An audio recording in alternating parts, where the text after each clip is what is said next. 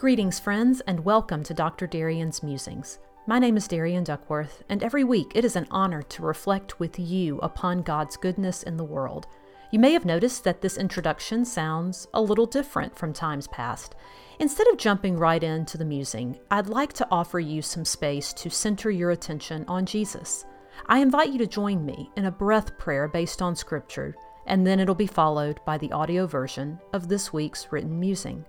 My prayer for you, as always, is that you will give yourself permission to pause and reflect on God's goodness for a few moments, to hear His voice, and perhaps see Him at work in a new way.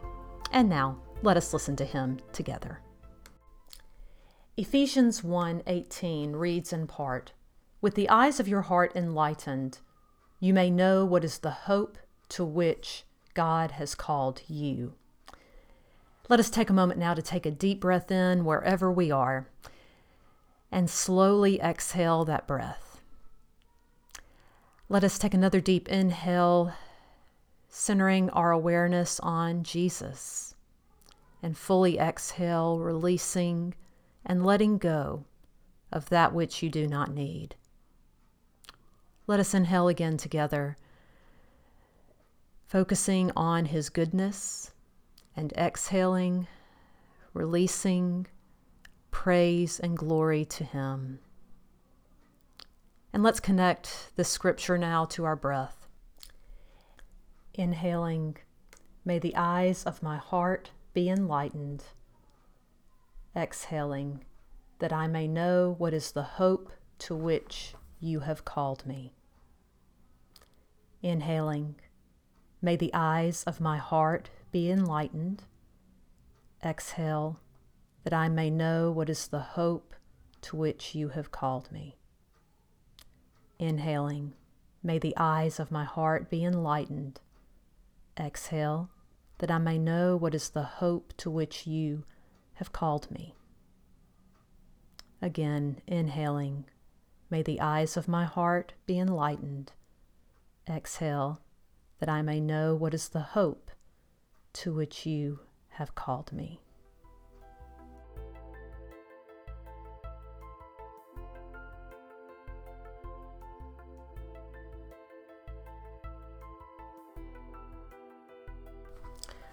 Last week, I hosted my family for a long overdue visit. Because we were on the go so often, I did only basic journaling, even though I've been trying to get back in the habit of writing a poem a week. It's strange how I got out of this healthy, creative, and weekly routine earlier this year. I did not intentionally stop writing poems, I simply quit setting aside time to write. I stewarded the time to other matters. Two months ago, I was sitting on my spiritual director's couch and crying. The weight of some pastoral care burdens I'd been carrying just became too much, and all I could do was cry. She listened, I let go, and then out of the blue, I heard myself say, I need to start writing poetry again. She said, I was about to ask you when you last wrote a poem. A funny thing happened when I sat down the next day to write a poem.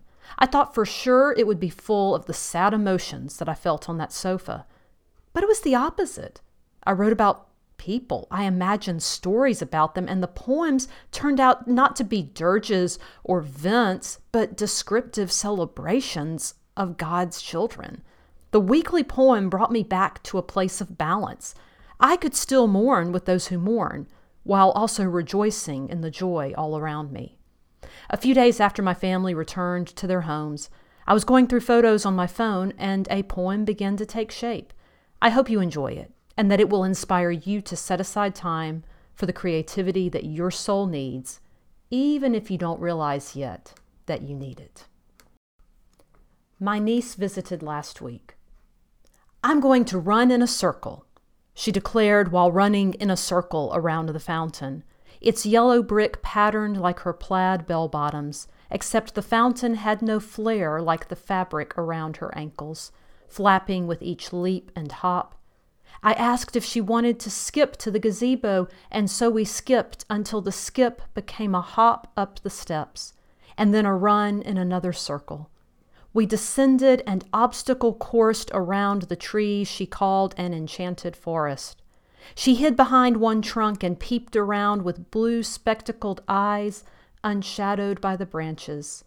We walked, then ran again, me mirroring her choice of motion, until we reached the two trees that bowed to one another in reverence only creation knows.